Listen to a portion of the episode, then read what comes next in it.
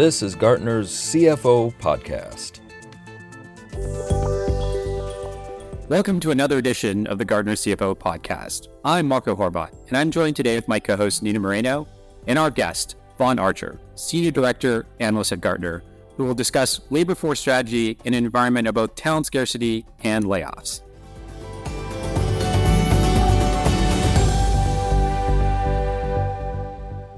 Welcome, Vaughn. Yeah, thanks so much for joining us today. Nina Marco, great to be here. Thanks for having me. So, Vaughn, in the operating environment we have right now with, you know, higher cost of capital, renewed investor focus on profitable growth, and widespread forecasts of global recessions, CEOs are asking their CFOs to reduce costs, et cetera. What interesting layoff data have you been seeing, and what conversations have you been having with CFOs? Yeah, Marco, layoffs is an indicator that I monitor really closely. I find that it's a robust leading indicator for the growth and profitability environment that the C suite are forecasting. And there's a couple of really interesting themes that we're seeing in the US jobs cuts data. The number of job cuts announced was 13% higher in 2022 compared with 2021. Now, that headline, 13%, isn't that surprising given the level of pent up demand and hiring boom that we saw in 2021. But what caught my eye was that we saw real acceleration towards the end of the year, with more than 150,000 job cuts announced in the fourth quarter 2022, which, for context, was almost 50% of the total 2022 job cuts occurring in just one quarter. And this momentum continued into 2023 in the first quarter, we saw more than 270,000 job cuts announced, almost double that of Q4 2023. Seeing some real momentum there with the job cuts announcements. But if we take a step back, we have to think about what we've seen from an economic perspective over the last couple of years. We went through a period of record growth coming out of lockdowns and COVID around the world. This was driven by things like pent up demand, stimulus, and accommodative monetary policy. Now, what this made for was a really difficult staffing environment. We saw trends like lower workforce participation, changing demographics, and people mobility. And what companies found was that it was really difficult to hire in a lot of industries. And what we saw as a result of this was a wage price spiral of sorts and inflation. And this contributed to a record bout of interest rate increases that we've seen over the last 12 months. Now, this is something that we might need to get used to, and CFOs are starting to question whether their cost base is sustainable in an environment of less accommodative monetary policy. Definitely. And speaking about this environment, I want to start where most of the headlines have been. So across, you know, the past two quarters, a significant concentration of layoffs have been in the tech industry. So we've seen, you know, a few rounds from Amazon bringing their total to about 27,000 job cuts or 8% of their corporate workforce. We've also seen a few rounds of Meta bringing the total number of their job cuts since only November of 2023 to 21,000 people so far. And of course, a large swath of other tech firms have been laying people off as well. This is pretty intense churn. Why is that? What's driving this? Like, what is going on? It's spot on, Nina. I talked about that data coming out of 2022, right? And what we saw was that 25% of the layoffs in 2022 came from the technology sector. That's a large percentage of layoffs for an industry that employs around 10% of the US population. And this hasn't abated so far in 2023. Thus far in 2023, the percentage of layoffs that have been concentrated in the tech industry has actually gone up to 37% in the first quarter. Now, as we take a step back and think about the factors that are driving this specifically within the technology sector, as you think about technology companies, a lot of them are considered long duration assets, meaning that these companies operate at a loss a lot more commonly relative to other industries, with the philosophy that ha- will achieve scale, will capture market share over time. So, as a result, these technology companies, especially those that are running at a loss or tight margins, are a lot more exposed to interest rate increases relative to other industries that are more established and have higher profitability. The other factor that we're seeing within the technology sector is that these organizations hired so aggressively during 2020 and into 2021 that a lot of them overdid it. And we're seeing a combination of a change in consumer behavior post lockdown as a lot of individuals snap out of their lockdown habits back to a more normalized consumption environment, as well as the impact of higher rates driving this focus on profitability within the technology sector that Marco called out a little bit earlier. So they're the factors that we're seeing driving this pickup in layoffs within the technology sector.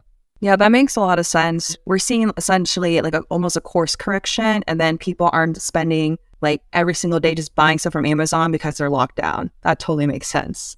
But I'm curious to see like what are you hearing from CFOs in other industries? So how are they thinking and preparing in response to these prevailing winds? Like do you anticipate almost a domino effect that spreads further outside of the tech industry? Yeah, it's really interesting. And that's an area that I'm spending a lot of time monitoring, thinking about, and having discussions with clients at the moment. And I see a couple of schools amongst CFOs at the moment. In a handful of industries, we're talking about industries like leisure and hospitality, government, professional services, healthcare, they're still printing really strong employment numbers, which are holding up the job numbers overall in the economy really well. What I'm hearing from CFOs in these industries is that on aggregate, they're still coming to us and saying, hey, finding staff is our biggest impediment to executing on our growth strategies. But even within these industries, looking forward, CFOs can see the risk in some of that pent up demand for services dissipating. And a lot of these CFOs are forecasting structural growth. And what they're saying is that they'd rather hoard staff in a downturn or if a recession was to occur to ensure that they're resourced to capitalize on the next growth cycle. Because think about a lot of these organizations, leisure and hospitality, healthcare, and so forth. A lot of these organizations felt the pain of trying to rehire and reskill the workforce after they made layoffs early in the pandemic. So we're seeing a more cautious approach amongst those types of industries. But the other school of thought is that there's a handful of industries where CFOs are looking at what's happening in the technology sector. And they're taking a step back and they're looking at the impact of higher interest rates and the impact that it's having on their funding costs and consumer behaviors. And what they're starting to do is follow through with job cuts as well, albeit more tentative than what we're seeing in the technology sector. So, Nina, some of these industries where we're seeing some early signs of layoffs beyond the technology sector include areas like financial services and retail companies, which are going to be a couple of really interesting areas to watch over the next couple of months. So, it's really interesting, right? Because on the one hand, we see layoffs. And then on the other hand, we know that CFOs are telling us that talent is top of mind in terms of what they are strategically concerned about. So, with unemployment low at the moment, how should CFOs be preparing, Vaughn? What are the risks of them getting this wrong? You've picked up on a couple of interesting points there, Marco. Only 11% of companies that launch material cost savings initiatives are able to sustain the cost savings for three years. And the unanticipated drag that layoffs create when you do them the wrong way is a big contributor to that dynamic. When most CFOs build a business case for layoffs, they'll typically expect the upfront expenses like restructuring costs, severance payments, costs associated with negotiations with unions, legal advice, these types of costs, they expect them to pay off within about six months, with a view that profit will be higher moving forward as a result of having a leaner workforce. The business cases look great, but in reality, and this is why that 11% number is so low, there's a couple of things that play out. I think we've all seen this amongst individuals who have worked in organizations that have seen reductions in workforces. Firstly, after a couple of months, managers start getting creative with their use of cost codes and they start hiring contractors to fill that void. Next, what we see is that retained employees demand accelerated promotions as a result of stepping up to fill that void. And as we know, you can't promote everyone, right? So you get accelerated turnover. And then as service levels go down, you start running the risk of losing customers in a lower economy. And by this time, the economy's usually started to turn. And then the CFO needs to start to think about rehiring staff at a higher rate. It differs throughout the cycle, but our benchmarking shows that it takes about 10% higher salary to entice a candidate to change roles, where most staff are satisfied with a 5% pay rise to stay in their current role. And this is why some CFOs, particularly in such a tight labour market, are telling me that they'd rather hoard staff rather than laying off staff, even if it does contribute. It's, it's really interesting. So we see sort of a following of the playbook that they teach us in business school in terms of looking at your fixed costs and your variable costs. And labor is usually thought of as a variable cost. But everything you're talking about, you know, sort of backfilling your employees with contractors, eventually bringing all these people back, it really makes you wonder are we looking at a future where labor is much less variable, you know, due to things like automation, taking away higher volume, low skilled work? It's actually a fascinating way of looking at it, Marco. We get a lot of those types of questions. And to help companies assess the risk of suffering those negative ramifications from workforce reduction, what we've developed at Gartner is a workforce reduction resilience tool that all of our CFO clients can tap into. The thing that's different about the tool is that it helps CFOs assess the risk on a team by team or business by business unit basis, rather than just looking at the company holistically. Now, some of the factors that the tool forces clients to consider include you firstly, how strong is your employee value proposition? If you're a magnet for talent, like some of the names that Nina mentioned earlier, you're going to find that you're more resilient to workforce reduction because you're going to find it easier to rehire during the next economic cycle without paying exorbitant premiums. Another one is ability to automate roles. Layoffs can be a catalyst to do things differently or invest in technology so that when the cycle turns, we're able to operate with a sustained lower headcount.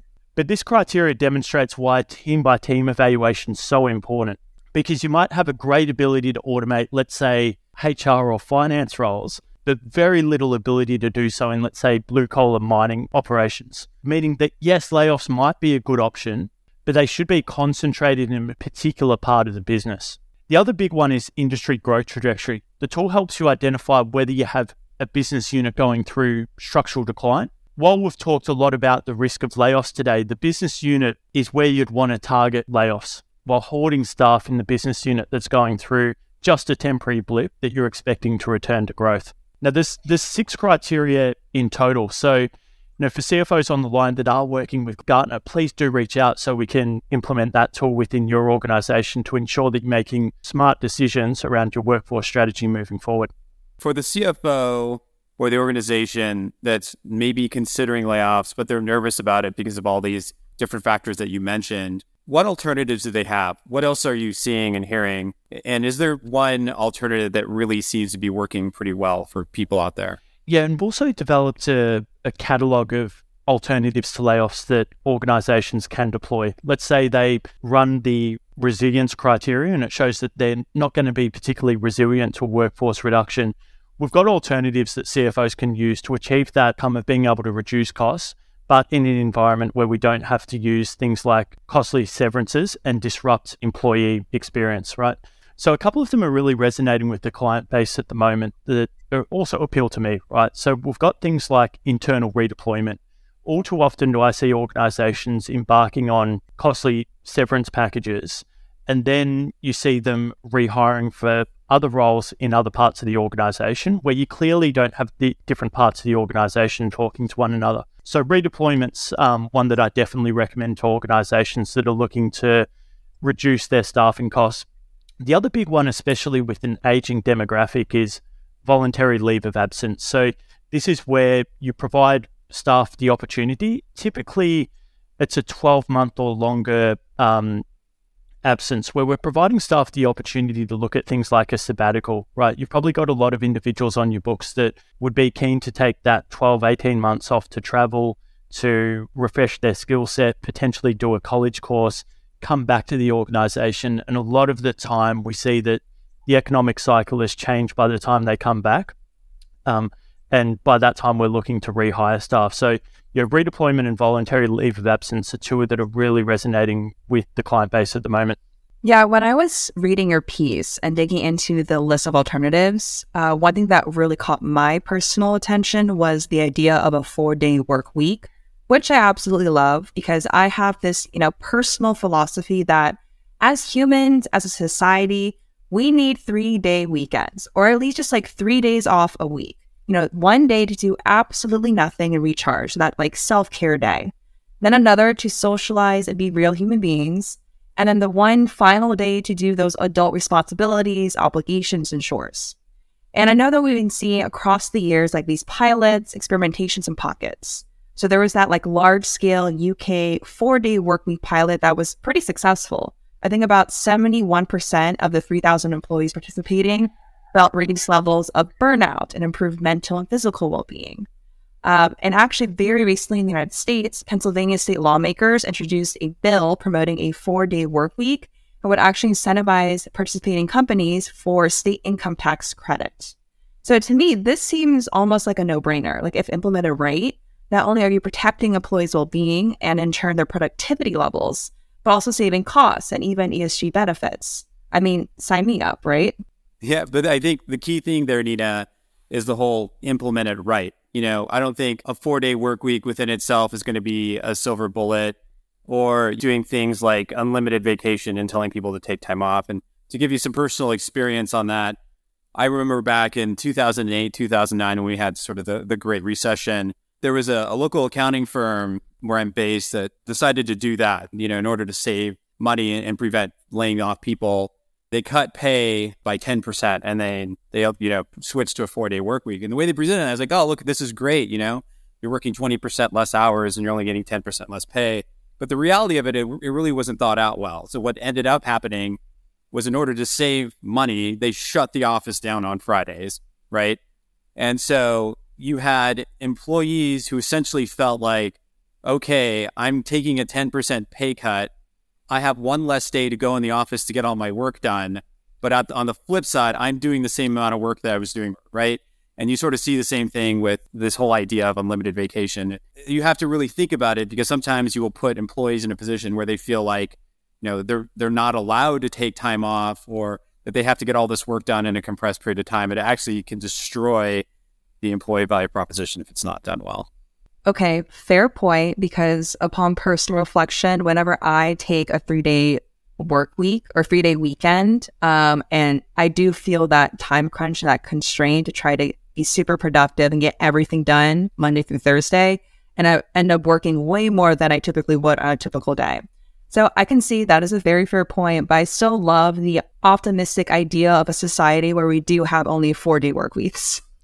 Now, I know we've covered a lot today. Um, and I there just seems to be so much I think noise every single day. There's a different layoff headline, and some pundits are saying one thing, uh, other pundits are saying another thing, and it just seems like a little bit overwhelming, especially for CFOs who are trying to understand like what should they actually be paying attention to, like what is actually valuable with all of these different experts saying like, oh, you should think about this, or you should consider something different.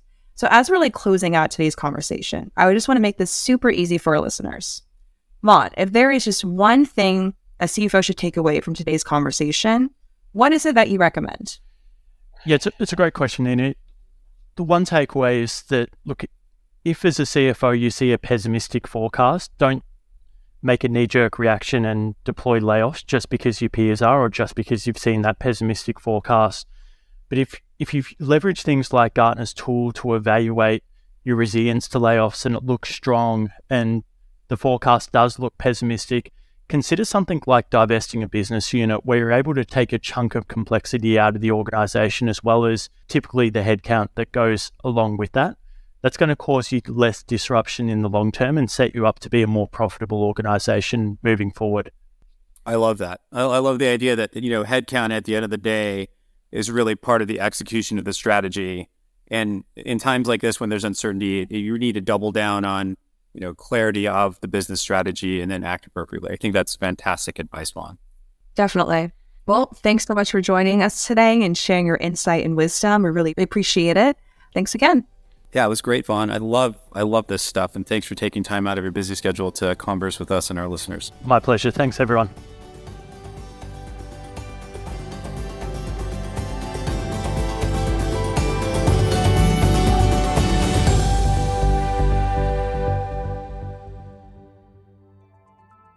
Please subscribe and share the episode with your colleagues.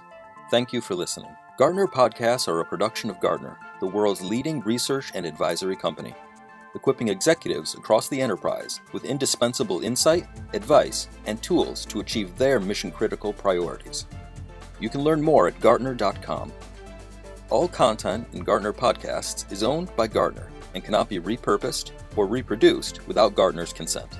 Gartner is an impartial independent analyst of business and technology. This content should not be construed as a Gartner endorsement of any enterprise's product or services. All content provided by other speakers is expressly the views of those speakers and their organizations.